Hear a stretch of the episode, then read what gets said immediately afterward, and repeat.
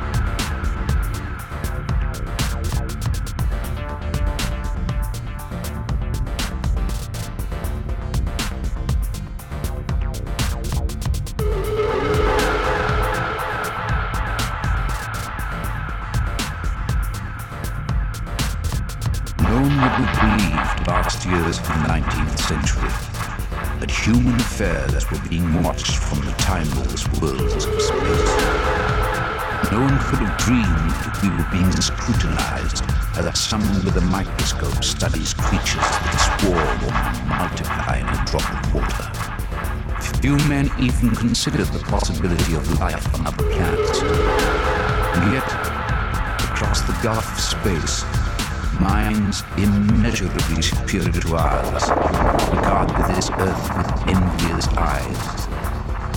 And slowly and surely, they drew their plans against us.